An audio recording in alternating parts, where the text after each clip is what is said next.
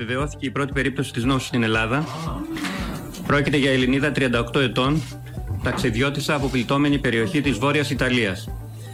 Είναι καλά στην υγεία της, παρακολουθείται από μια ομάδα εξαιρετικών συναδέλφων στη Θεσσαλονίκη και τη στιγμή που σας μιλώ γίνεται η χνηλάτης των επαφών της και οι κοντινές επαφές θα τεθούν οικειοθελώς σε απομόνωση και θα επιτηρείται η υγεία τους.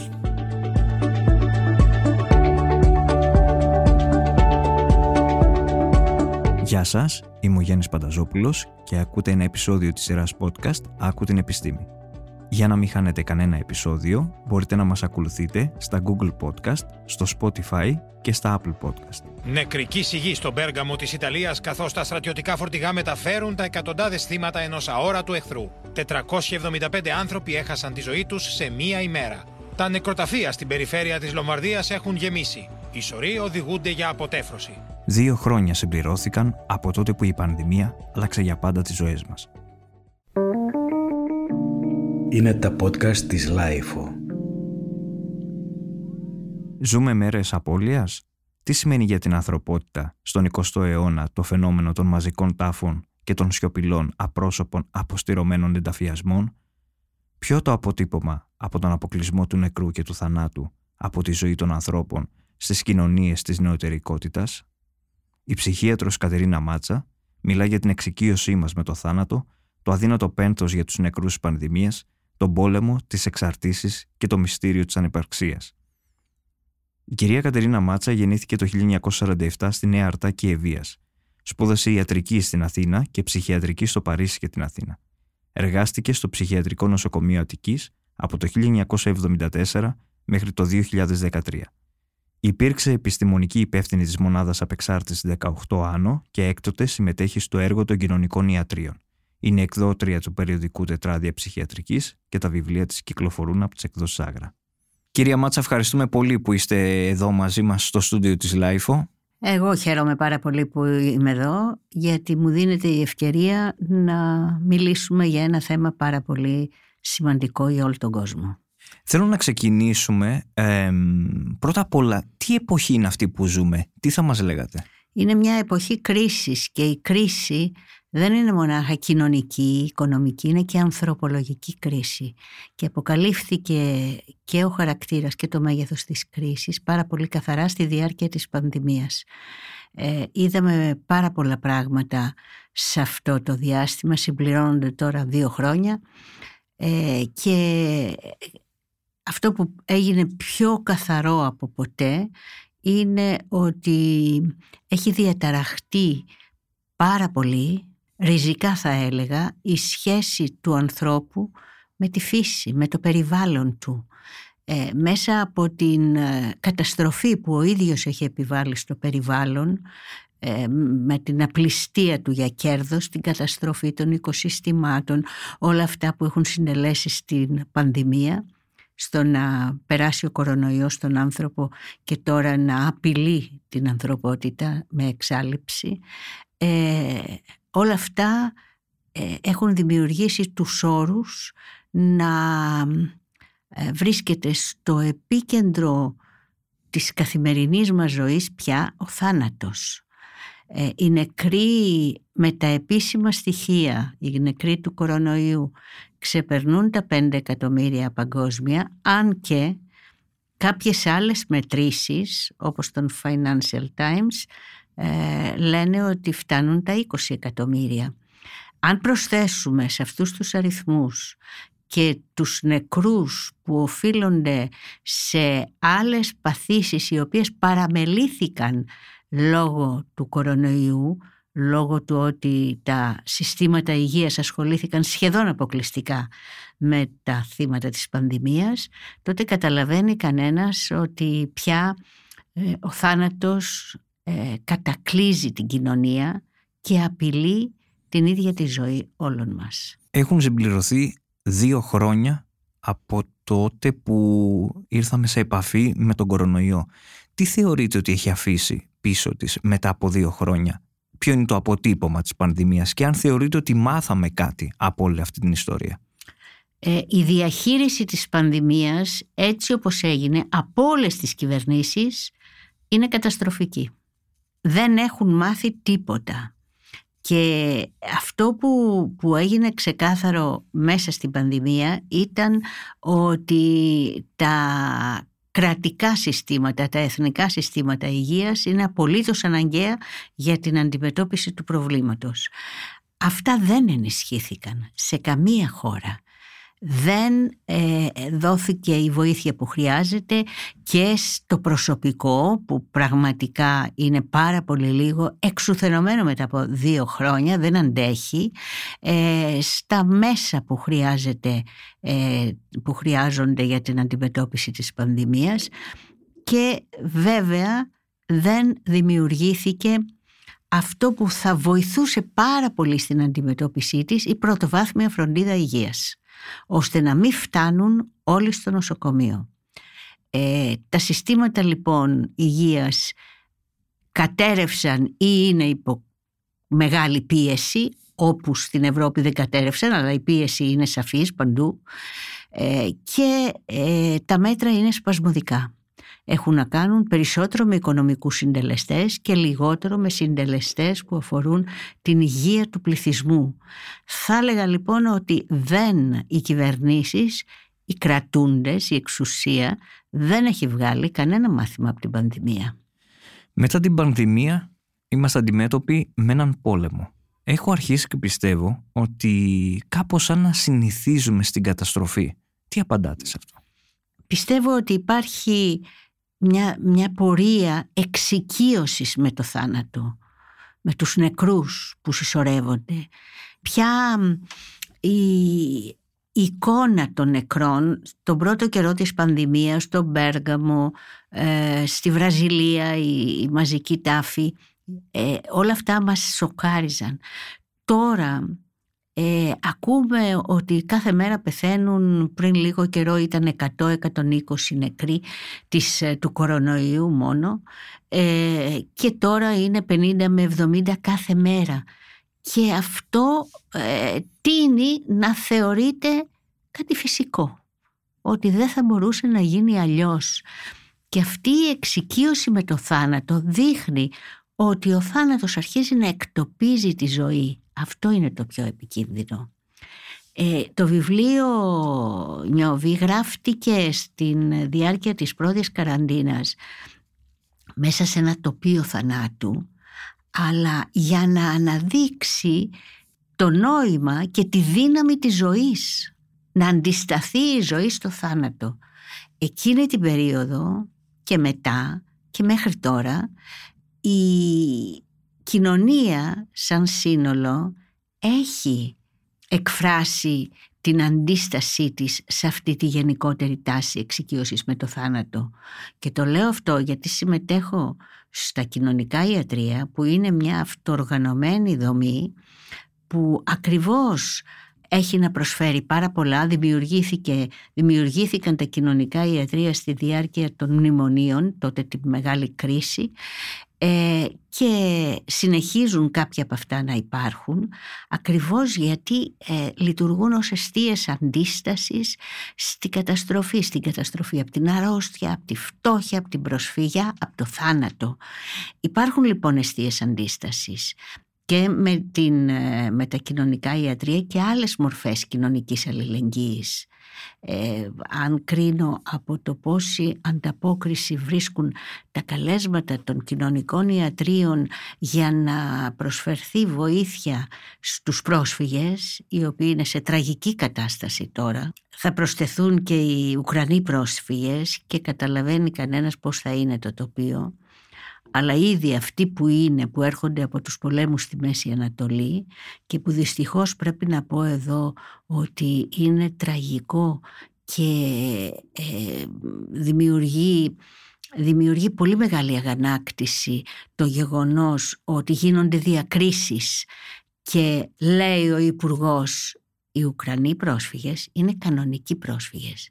Δηλαδή οι πρόσφυγες που είναι μελαψοί και είναι από τη Μέση Ανατολή και είναι από άλλο πόλεμο δεν είναι κανονικοί; Αυτές οι διακρίσεις δείχνουν ότι η κοινωνία είναι πραγματικά έχει, έχει ρηγματωθεί θα λέγαμε από κοινωνικές ανισότητες και από ένα πνεύμα διακρίσεων, κοινωνικών διακρίσεων, φιλετικών διακρίσεων.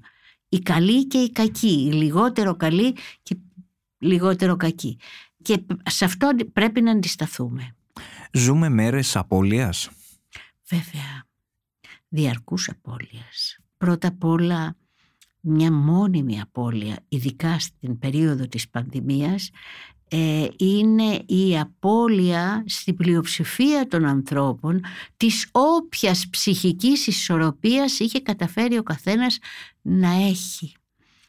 Ε, σας βεβαιώνω ότι στα κοινωνικά ιατρία ε, έρχονται πάρα πολλοί άνθρωποι που η ζωή τους ανατράπηκε λόγω της ε, πανδημίας και βεβαίως ε, αυτή η ανατροπή περιλαμβάνει και ψυχοπαθολογία πάρα πολλά προβλήματα κρίσεις πανικού, αγχώδεις διαταραχές, καταθλίψεις, εξαρτήσεις.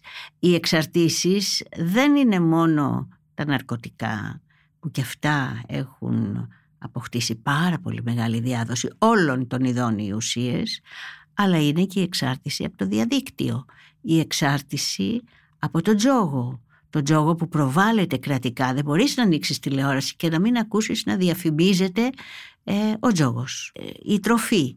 Κάθε μορφής εξάρτηση αυξήθηκε.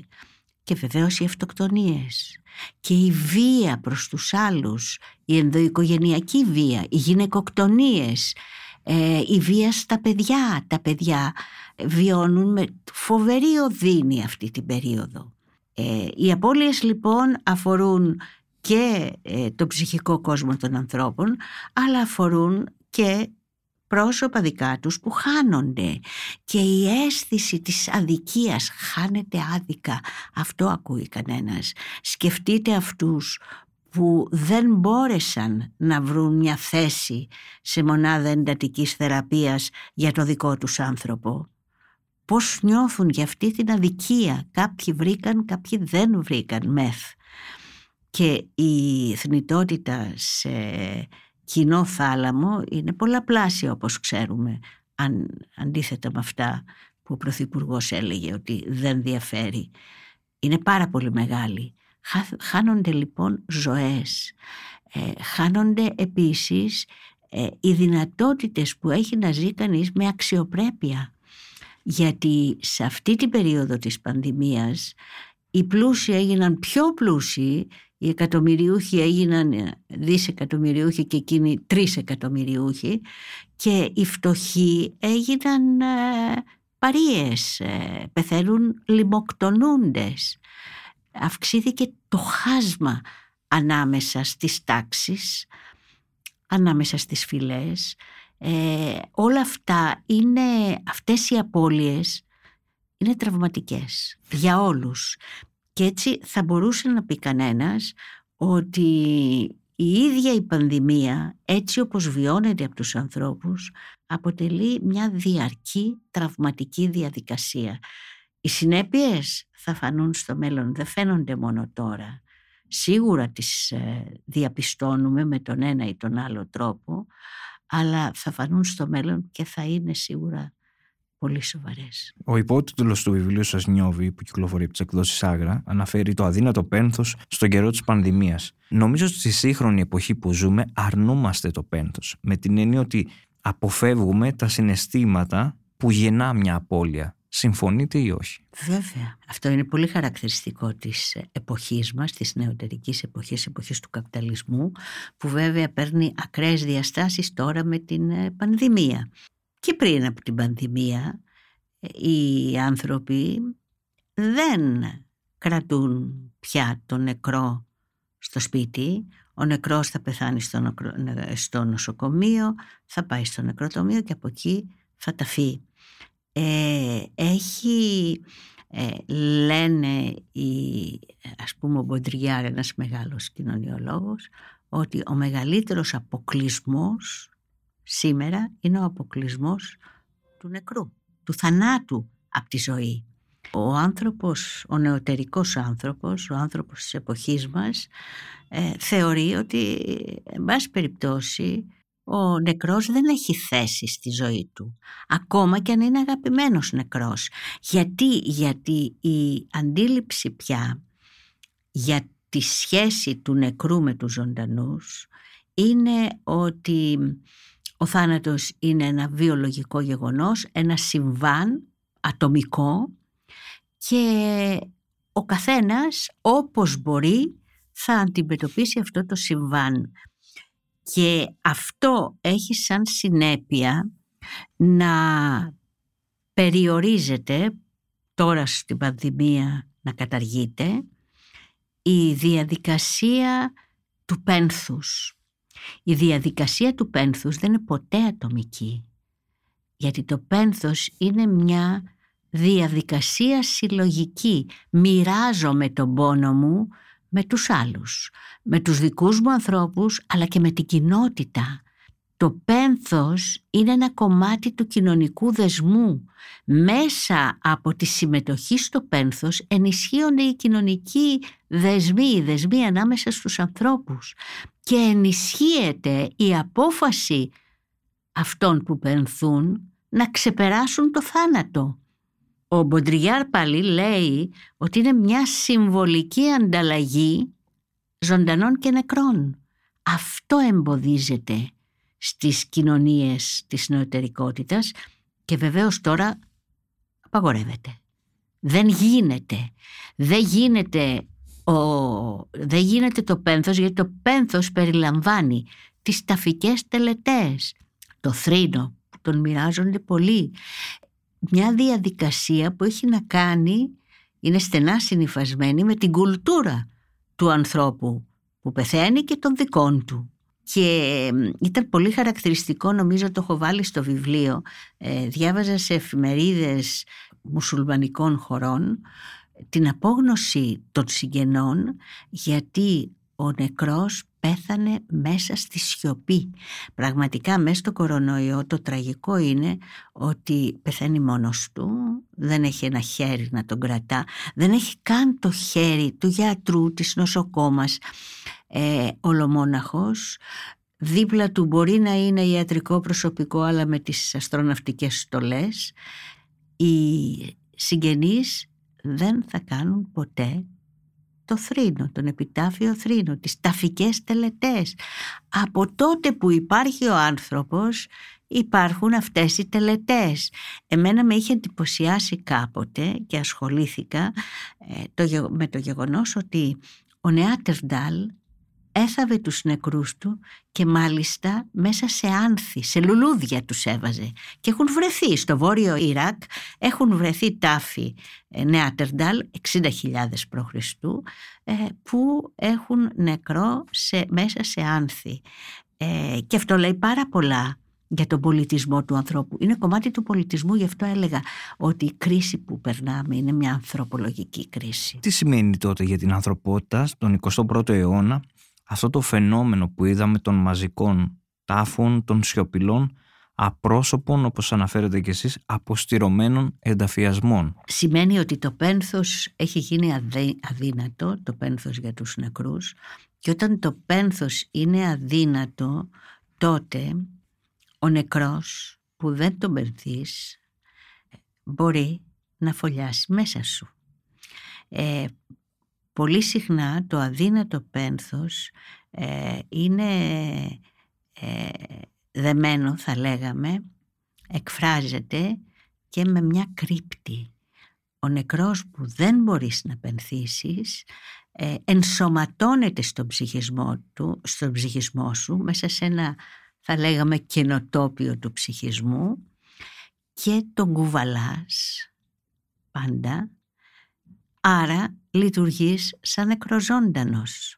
Το αίσθημα που δημιουργεί αυτό το φαινόμενο της κρύπτης, η οποία δεν αφορά μόνο άτομα, αφορά κοινωνίες ολόκληρες, πολιτισμούς ολόκληρους, ε, το αίσθημα είναι τραγικό, είναι ένα αίσθημα αποξένωσης από τον ίδιο σου τον εαυτό, ε, το αίσθημα του ανίκιου, ε, μια δυσφορία, ένα πόνο ψυχικό που δεν εντοπίζεται, είναι διάχυτος παίρνει καμιά φορά τη μορφή της κατάθλιψης αλλά δεν είναι γνήσια κατάθλιψη και γι' αυτό δεν ανταποκρίνεται σε καμιά φαρμακευτική αγωγή ε, και βασανίζει όχι μόνο τους πενθούντες αλλά φτάνει, μεταδίδεται διαγενειακά και φτάνει μέχρι τρίτης γενιάς. Ε, αυτό το έχουμε δει σαν μαζικό φαινόμενο σε περιπτώσεις γενοκτονιών, σε περιπτώσεις σεισμών όπου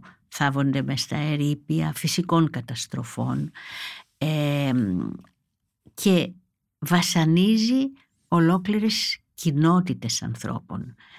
Στην Ελλάδα οι κρύπτες που υπάρχουν από τον εμφύλιο είναι φοβερές διότι σχεδόν καμία οικογένεια δεν υπάρχει που να μην έχει νεκρούς στο εμφυλίο από τη μια ή την άλλη πλευρά.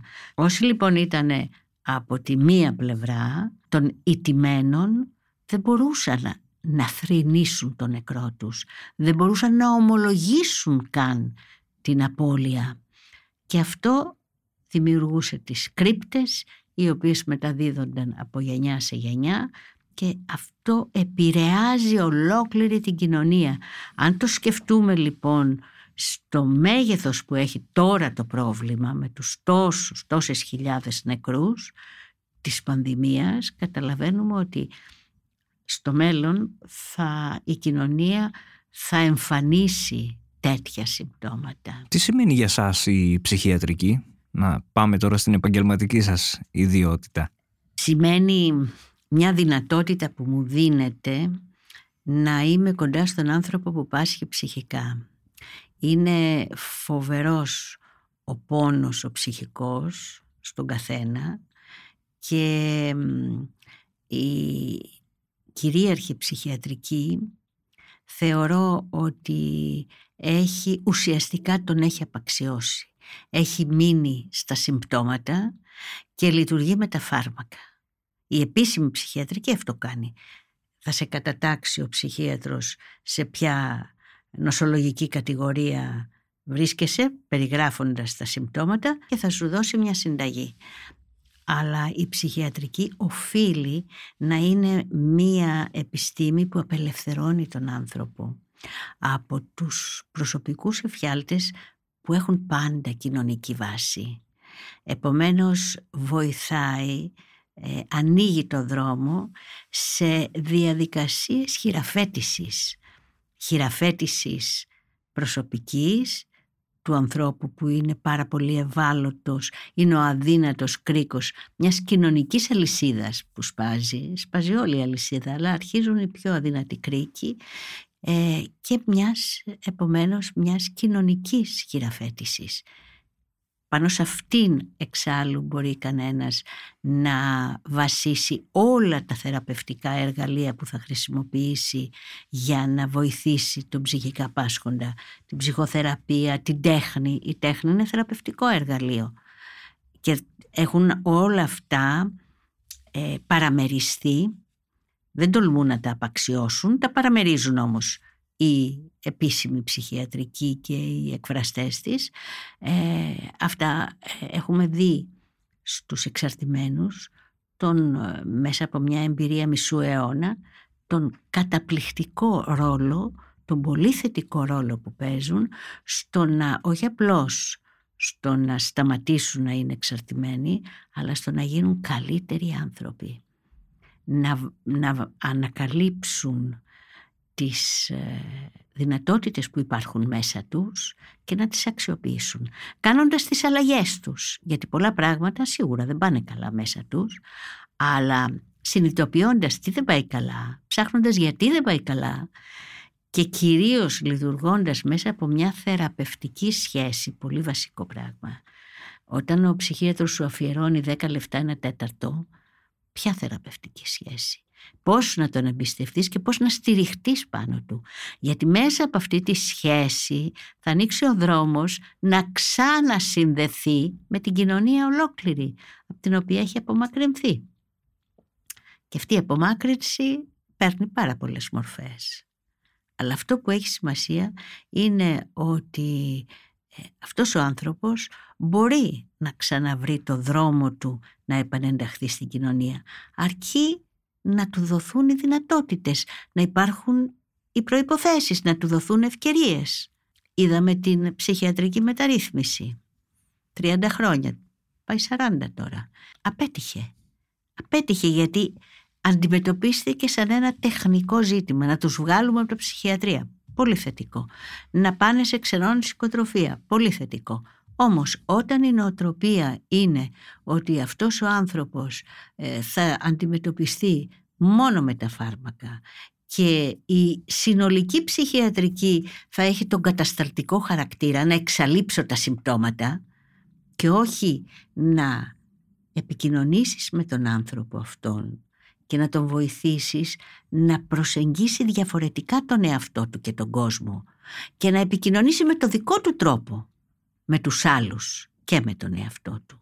Μπορεί τα φάρμακα να παίξουν ένα ρόλο. Εγώ δεν είμαι εντελώς αντίθετη και τα χρησιμοποιώ αλλά με πολύ φιδό σε μικρές ποσότητες, όχι αυτές τις τεράστιες που δίνονται και οι άνθρωποι πια ε, δεν χάνουν τον ανθρώπινο χαρακτήρα τους ε, σε μικρές ποσότητες, ελεγχόμενες δόσεις και βέβαια με την προοπτική να ζήσουν οι άνθρωποι ελεύθεροι, απελευθερωμένοι από όλα αυτά. Και δεν μπορείς να είσαι ελεύθερος σε μια όχι ελεύθερη κοινωνία, ανελεύθερη. Άρα ο αγώνας να χειραφετηθεί σαν άνθρωπος και από την ψυχική σου αρρώστια είναι συναρτημένος, συνυφασμένος με τον αγώνα για την κοινωνική χειραφέτηση, να αλλάξει η κοινωνία. Θα πω ένα παράδειγμα που μου έρχεται στο μυαλό τώρα λόγω και του πολέμου στην ε, ε, Ουκρανία. Ε, όταν γινόταν οι βομβαρδισμοί του ΝΑΤΟ στη Ιουγκοσλαβία, η κοινωνική επανένταξη του 18 άνω, τα παιδιά δηλαδή που ήταν σε θεραπεία απεξάρτησης στην τελευταία φάση της θεραπείας, αποφασίσαμε ε, να πάμε ανθρωπιστική βοήθεια στη Ιουκοσλαβία, ενώ έπεφταν οι βόμβες. Ε, χρειάστηκε πολύ μεγάλη μάχη γιατί υπήρχαν πολλές αντιδράσεις και από τον Ιατρικό Σύλλογο και από την, ε, το Υπουργείο των Εξωτερικών ήταν τότε ο Γιωργάκης ο Παπαντρέου ε, υπουργός. Ε, πάρα, πολλά εμπόδια τα ξεπεράσαμε και βρεθήκαμε εκεί ε, θεραπευτές, θεραπευόμενοι. Ε, τότε ήταν και οι, μαζί σε ένα άλλο πούλμαν ήταν η ΕΙΝΑΠ, βρίσκονταν και εκείνοι ε, οι γιατροί δηλαδή οι νοσοκομιακοί στην Ιουγκοσλαβία. Αυτή όλη η διαδικασία της συμμετοχής σε κοινωνικά δεινά στην προσπάθεια να τα ανακουφίσουν γιατί εκεί πέρα από την ανθρωπιστική βοήθεια κάναμε και παρέμβαση μέσω της τέχνης σε ιδρύματα ψυχικής υγείας του Βελιγραδίου. Αυτή έδωσε τέτοια όθηση στη θεραπεία αυτών των παιδιών που πήγαν καλά ακόμα και πιο δύσκολες περιπτώσεις γιατί αισθάνθηκαν ότι πραγματικά όχι μόνο είναι άνθρωποι που δέχονται βοήθεια αλλά μπορούν και να προσφέρουν. Αισθάνθηκαν ισότιμοι με όλα τα μέλη της κοινωνίας. Και αυτή η αίσθηση, η διαδικασία της κοινωνικής αλληλεγγύης ε, ε, δίνει όθηση στην, ε, στην ίδια τη θεραπεία. Άλλωστε και στα κοινωνικά ιατρία η κοινωνική αλληλεγγύη είναι ένας παράγοντας που μας ε, κάνει να έχουμε μεγάλη ανταπόκριση στους ανθρώπους και να έχουμε και καλά αποτελέσματα στις παρεμβάσεις. Δηλαδή όταν ξέρεις ότι θα σε βοηθήσουν. Αλλά ο στόχος είναι να μπορέσεις και εσύ να βοηθήσεις άλλους. Το κάλεσμά μας είναι ε, μπορείς και εσύ να προσφέρεις όταν ξεπεράσεις το πρόβλημά σου, έρχεσαι για τις κρίσεις πανικού, θα περάσουν οι κρίσεις πανικού. Όμως η συμμετοχή σε αυτό το δίκτυο της αλληλεγγύης είναι κάτι πάρα πολύ ε, σημαντικό. Είναι θα έλεγα ιαματικός παράγοντας, ειδικά στη σημερινή εποχή. Έχετε εργαστεί για πολλά χρόνια στο Ψυχιατρικό Νοσοκομείο Αθηνών. Πώς θα μας περιγράφατε τον κόσμο ενός ψυχιατρίου; Α, δυστυχώς ε, αυτή, αυτή η ερώτηση με πάει πρώτα απ' όλα στην εποχή του 74. Εγώ το 74 πήγα στο Δαφνί. Ε, ήταν η φωλιά του Κούκου, πραγματικά 2.500 ασθενείς ε, σε τραγικές συνθήκες, τραγικές πραγματικά. Και μετά, μετά ζήσαμε όλη τη μάχη της ε, ψυχιατρικής μεταρρύθμισης, έγιναν κάποια βήματα. Οφείλω όμως να πω ότι τώρα έχει παίξει ρόλο και η πανδημία, αλλά δεν είναι μόνο αυτή. Ε, η κατάσταση της ψυχιατρικής είναι δραματική. Που θα έπρεπε μετά από τόσα χρόνια, τουλάχιστον στα ψυχιατρία ή στους ψυχιατρικούς τομείς των γενικών νοσοκομείων, η κατάσταση να είναι καλύτερη. Ε, δυστυχώς η ψυχική υγεία είναι η τελευταία που απασχολεί και τους προϋπολογισμούς, τους κρατικούς προϋπολογισμούς και τους αρμόδιους και όλους. Η τελευταία. Είναι παρείας θα λέγαμε. Αλλά η ψυχική, η ψυχική υγεία επηρεάστηκε πάρα πολύ από την ε, πανδημία. Έχουν επιδεινωθεί όλοι οι δείκτες. Υπάρχει μια πολύ μεγάλη αύξηση όλων των τύπων ψυχικών διαταραχών και παρόλα αυτά η παρεχόμενη φροντίδα ψυχικής υγείας είναι σε πολύ κακή κατάσταση. Είναι πολύ χαμηλής ποιότητας και σε κάποιες περιπτώσεις δεν υπάρχει. Δεν υπάρχει πρωτοβάθμια φροντίδα ψυχικής υγείας. Η μεταρρύθμιση έκανε κάποια βήματα στο να γίνουν κυρίως στεγαστικές δομές, να βγουν οι ασθενείς από τα ψυχιατρία, αλλά ως εκεί. Και αυτές τις δομές τις πήραν οι ΜΚΟ και το πνεύμα το ασυλιακό, εκτός ελάχιστων εξαιρέσεων, το ασυλιακό πνεύμα της καταστολής δηλαδή, αναπαράγεται διαρκώς και σε αυτές τις δομές. Στις δε, στα δε μεγάλα ψυχιατρία το προσωπικό είναι ελάχιστο, ελάχιστο, γιατί δεν είχε προσωπικό έτσι κι αλλιώς. Ήρθε η πανδημία, οι ε, περισσότεροι προσπάθησαν να πάρουν σύνταξη, φεύγουν νομίζω 10-20 κάθε μήνα τόσο πολλοί κόσμος φεύγουν από το προσωπικό που κουράζεται πάρα πολύ και καταλαβαίνετε ε, ένα ψυχιατρίο χωρίς προσωπικό είναι μία αιστεία θα έλεγα βίας. Γιατί αν είναι, ε, υπάρχει ένας νοσηλευτής σε 50-80 νοσηλευόμενους τι θα κάνει; Θα τους δέσει για να είναι ήσυχοι δεν μπορεί να τους αντιμετωπίσει.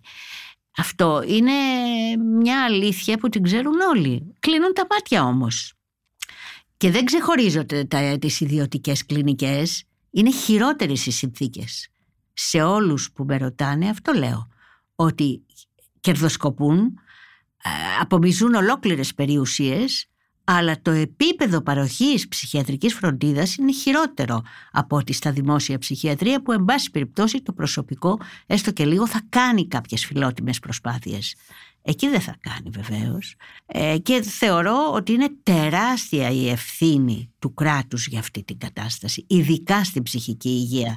Ε, σε σημείο που τώρα ακόμα και αυτές οι δομές, οι ανοιχτές που δημιουργήθηκαν, κινδυνεύουν να κλείσουν και στο Δαφνί και στο Δρομποκαΐτιο κάποιοι ασθενείς κατάφεραν να πάνε σε ξενώνη οικοτροφία, να ζήσουν ας πούμε μες στην κοινότητα. Το ότι δεν υπάρχει προσωπικό, ότι είναι χρεοκοπημένα τα ψυχιατρία άρα δεν μπορούν να πληρώνουν τα νίκια από αυτές τις δομές. Και έτσι οι ασθενείς κινδυνεύουν να κάνουν το αντίστροφο ταξίδι.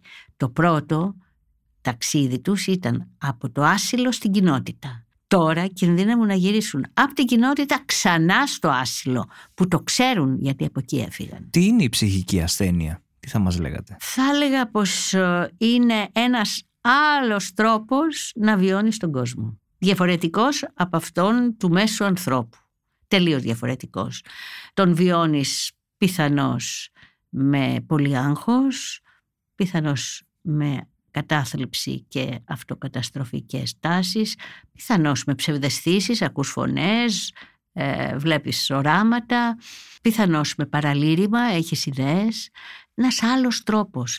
Δεν θα έλεγα ότι ε, είναι κάτι που δεν υπάρχει. Διαχρονικά από τότε που υπάρχει ο άνθρωπος υπάρχει ψυχική αρρώστια. Αλλάζει ο τρόπος που η κοινωνία την αντιμετωπίζει. Η κοινωνία λοιπόν τώρα που όπως λέγαμε πριν έχει εξορίσει το θάνατο, έχει εξορίσει και τον ψυχικά πάσχοντα. Η αλωτρίωση η ψυχική είναι μια ακραία μορφή της κοινωνικής αλωτρίωσης. Και από αυτή την άποψη θα πρέπει να δει κανένας ότι δεν υπάρχουν οι άνθρωποι που ε, είναι προκαθορισμένο ότι θα αρρωστήσουν ψυχικά. Δεν έχει αποδειχτεί ούτε η κληρονομική, η κληρονομικότητα, η κληρονομική μεταβίβαση της σχιζοφρένειας. Διάβαζα πρόσφατα ένα βιβλίο πάρα πολύ ενδιαφέρον για τις οικογένειες που έχουν πολλούς σχιζοφρενείς. Και μάλιστα αυτό το βιβλίο που λέει 50 χρόνια σχιζοφρένειας. Που ήταν η οικογένεια. Η που οικογένεια που είχε 12 παιδιά, 12 από τα οποία τα 6 παιδιά παρουσίασαν σχιζοφρένεια. Ε, και παρακολουθεί το βιβλίο ο συγγραφέας ε, παρακολουθεί και τις έρευνες στην Αμερική για τα γονίδια που ψάχναν, τα γονίδια. Ε, τελικώς δεν έχουν καταλήξει πουθενά. Σίγουρα κάποιοι άνθρωποι μπορεί να έχουν μία προδιάθεση, αλλά αυτό δεν σημαίνει ότι θα αναπτύξουν οπωσδήποτε την νόσο.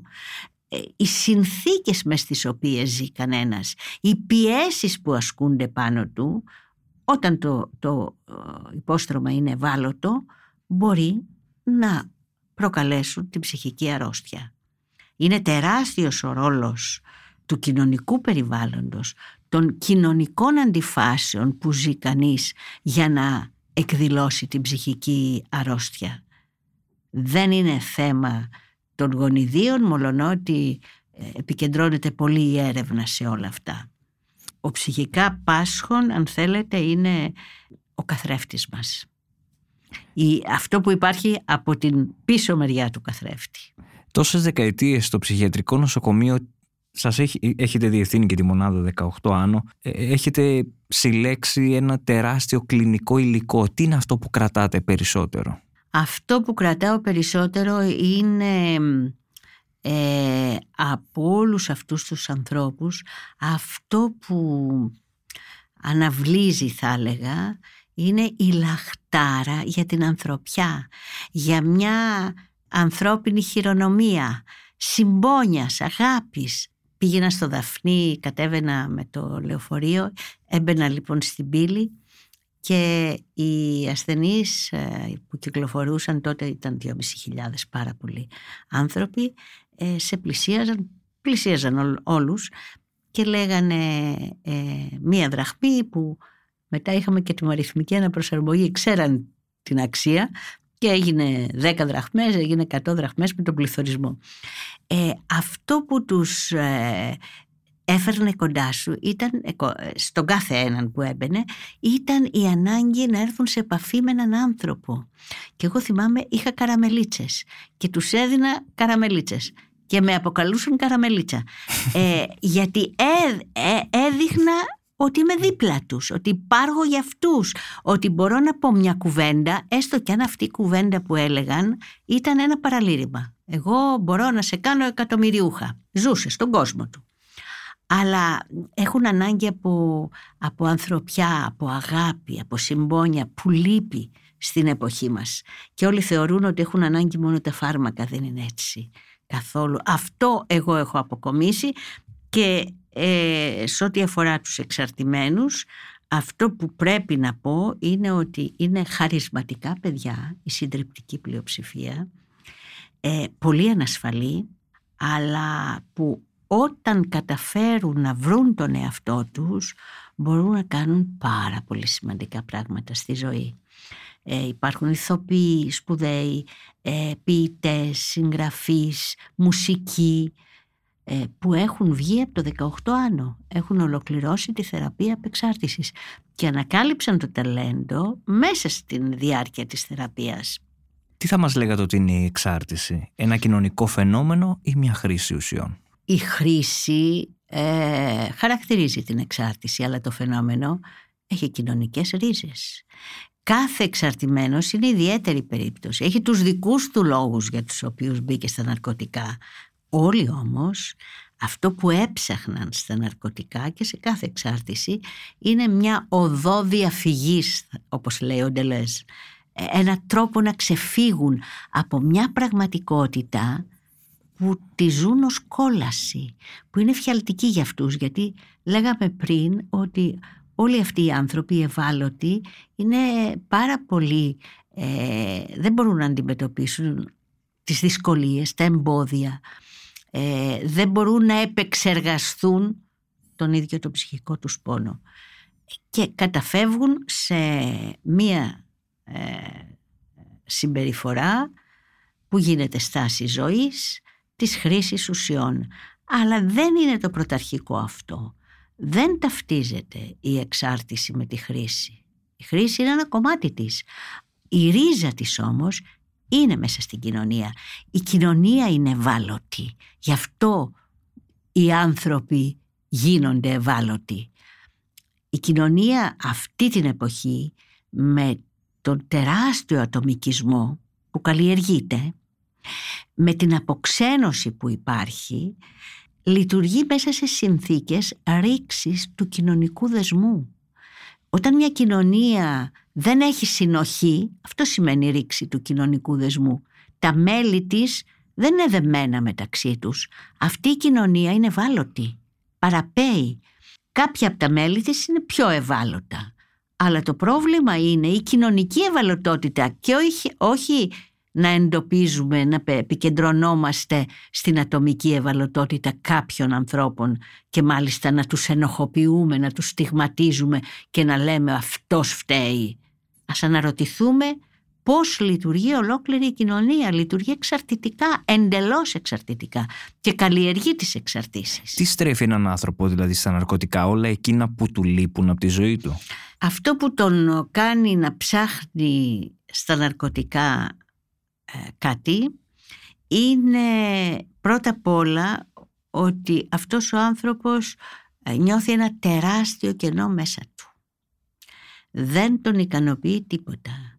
Νιώθει πάρα πολύ μεγάλη ανασφάλεια, ψάχνει κάτι να αισθανθεί πιο δυνατός, νιώθει ότι όλο το περιβάλλον είναι εχθρικό απέναντί του και δεν μπορεί να το αντιμετωπίσει.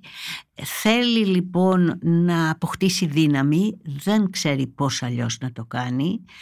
Θέλει να προβοκάρει ας πούμε, να προκαλέσει το κοινωνικό και το οικογενειακό κατεστημένο. Θέλει να ξεχωρίσει από τους άλλους αλλά δεν ξέρει με ποιο τρόπο γιατί ο ίδιος είναι πάρα πολύ ανασφαλής. Θέλει επίσης ένα τρόπο να πάρει από κάτι ικανοποίηση, να νιώσει κάποια πράγματα. Δεν τον ικανοποιεί τίποτα. Όταν λοιπόν πάρεις ουσίες, οι ουσίες δρούν στον εγκέφαλο και προκαλούν σαφώς κάποια αισθήματα.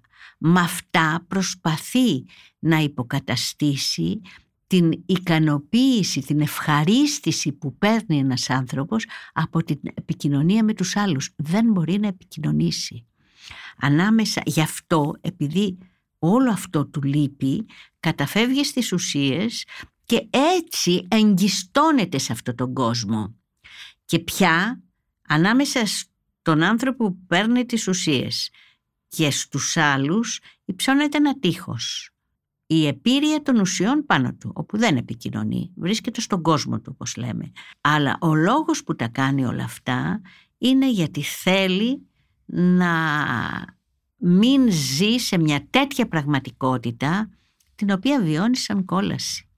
Άρα να σκεφτούμε σε ποια πραγματικότητα εκθέτουμε τα παιδιά μας, τους νέους ανθρώπους. Και αυτό έχει πάρα πολύ μεγάλη σημασία αν θέλετε και για αυτούς που καταφέρνουν να βγουν από, τις, ε, από την εξάρτηση. Και πρέπει να επανενταχτούν κοινωνικά το κράτος τους γυρίζει την πλάτη. Δεν τους δίνει καμία ευκαιρία. Το μήνυμα που περνάει είναι βγάλει τα πέρα μόνο σου. Και είναι καταστροφικός αυτός ο ατομικισμός. Γιατί ο άνθρωπος γεννιέται κοινωνικών. Δεν γίνεται. Γεννιέται, έχει ανάγκη από τον άλλον. Αυτό το μοίρασμα, η κοινότητα των ανθρώπων υπάρχει από τότε που υπάρχει ο άνθρωπος. Και όταν αυτό το στερείται δεν αντέχει και το βάζει στα πόδια. Ο καθένας βέβαια μέσα σε, σε διαφορετικές συνθήκες και με λόγους και προσωπικούς στρέφεται στα ναρκωτικά. Ας πούμε σε προηγούμενο βιβλίο μου για να το συνδέσω λίγο και με τη Νιώβη ε, στο βιβλίο που μιλάω για τον ε, τοξικομανή και το θάνατο και την κρύπτη σε, έχουμε δει κλινικά ότι σε κάποιους ε, εξαρτημένους η αφετηρία της εξάρτησης, της στροφής της ουσίες ήταν ένας θάνατος, μια απώλεια ενός προσώπου πολύ δικού τους, με το οποίο ήταν δεμένοι πάρα πολύ και που δεν μπόρεσαν να το πενθήσουν. Η, εμένα το ενδιαφέρον μου για το αδύνατο πένθος ξεκίνησε μέσα από αυτή την κλινική παρατήρηση. Ε, οι άνθρωποι που έχασαν ένα πρόσωπο, ας πούμε τη μάνα στην ηλικία των 13 ετών και δεν μπόρεσαν να την πενθήσουν ουσιαστικά την ενσωμάτωσαν στον ψυχισμό τους και την κουβαλούσαν μέσα τους σαν νεκροζώντανοι. Και αυτό δεν αντέχεται. Άλλωστε ε, πια είναι, έχει αποδειχτεί ότι ένας από τους λόγους της τροφής της ουσίες είναι και αυτό. Το να υπάρχει, να μην μπορεί να γίνει το πένθος και να υπάρχει η κρύπτη.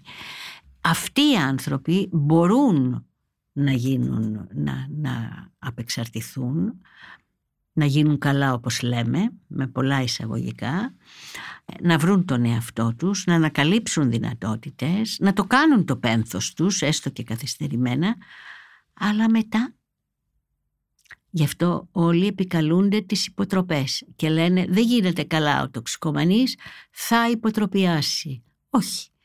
Μπορώ να σας πω με 50 χρόνια εμπειρίας ότι γίνεται καλά ο τοξικομανής. Όμως η υποτροπή είναι συνάρτηση της απουσίας ευκαιριών να ξαναφτιάξει τη ζωή του. Δεν βρίσκει δουλειά.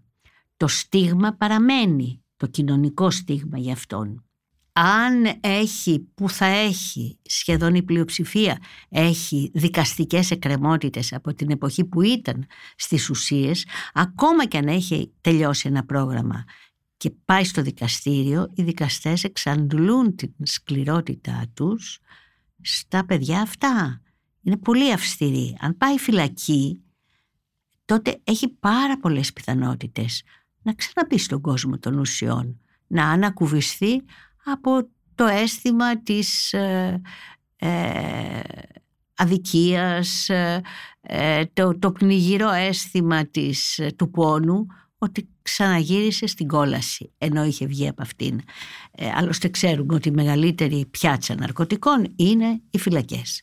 Το ζήτημα λοιπόν της υποτροπής σχετίζεται με τις ευκαιρίες που δίνονται σε αυτούς τους ανθρώπους να ξαναρχίσουν τη ζωή τους να μπουν σε διαδικασίες συλλογικές, γιατί ένας άνθρωπος που εξατομικεύθηκε ακραία μπαίνοντας στις ουσίες δεν υπήρχε κανένας άλλος γι' αυτόν δεν μετράει παρά μόνο το ναρκωτικό του ε, όταν βγει από αυτό αρχίζει να λειτουργεί συλλογικά και έχει ανάγκη από συλλογικότητα. Αν λοιπόν δίνονταν οι δυνατότητες να μπει σε συλλογικές διαδικασίες επαγγελματικής αποκατάστασης, ε, συνεταιρισμούς και τέτοιου είδους ευκαιρίες επαγγελματικές, θα μπορούσε να ικανοποιήσει αυτή την ανάγκη που πια την έχει βιώσει, ότι έχω ανάγκη τους ανθρώπους να μοιράζομαι με αυτούς και τον πόνο μου και τη χαρά μου. Κλείνουμε. Εσάς προσωπικά σας απασχολεί ο θάνατος και η ανεπαρξία; Όχι ιδιαίτερα. Εγώ έχω αποφασίσει ότι θα δώσω τη ζωή μου στο να γίνει καλύτερη η κοινωνία. Αυτό συνεπάγεται και ρίσκα. Είμαι έτοιμη για αυτά. Δεν θέλω να πω ότι δεν με τρομάζει, αλλά δεν με καταβάλει. Ε, έχω βρεθεί πολλές φορές μπροστά σε τέτοιες οριακές καταστάσεις και θεωρώ ότι είναι ένα κομμάτι της ζωής, αλλά επειδή πιστεύω πολύ ε, τον αγώνα για τη ζωή, για να γίνει η ζωή καλύτερη για όλους τους ανθρώπους, ε, δεν, δεν με καταβάλει η ιδέα του θανάτου. Τι θεωρείτε σημαντικό στη ζωή; Τον αγώνα. Τον αγώνα για μια κοινωνία καλύτερη. Αυτό το όραμα εμένα με εμπνέει. Τι κάνει μια κοινωνία καλύτερη; Το να μην υπάρχουν κοινωνικές ανισότητες, ταξικές ανισότητες. Το να μπορεί η εργασία σου να μην είναι καταναγκασμός για να επιβιώσεις, αλλά να είναι δημιουργία. Το να μπορείς να εκφράζεσαι ελεύθερα. Το να υπάρχουν ισότιμες σχέσεις, να μην υπάρχει φτώχεια, αδικία, να μην υπάρχει ταπείνωση και εξευτελισμός ανθρώπου από άνθρωπο. Αυτή η κοινωνία εμένα με εμπνέει. Κυρία Μάτσα, θέλω να σας ευχαριστήσω πάρα πολύ που ήσασταν εδώ και μας είπατε όλα αυτά τα πολύ σημαντικά πράγματα. Εγώ να σας ευχαριστήσω που μου δώσατε την ευκαιρία να συζητήσω μαζί σας. Ήταν ένα επεισόδιο της σειράς podcast «Άκου την επιστήμη» με καλεσμένη την ψυχίατρο Κατερίνα Μάτσα σε μια συζήτηση για την απώλεια, τον πόλεμο, τον θάνατο, τον κόσμο των ψυχιατρίων και τις εξαρτήσεις. Για να μην χάνετε κανένα επεισόδιο μπορείτε να μας ακολουθείτε στα Google Podcast, στο Spotify και στα Apple Podcast.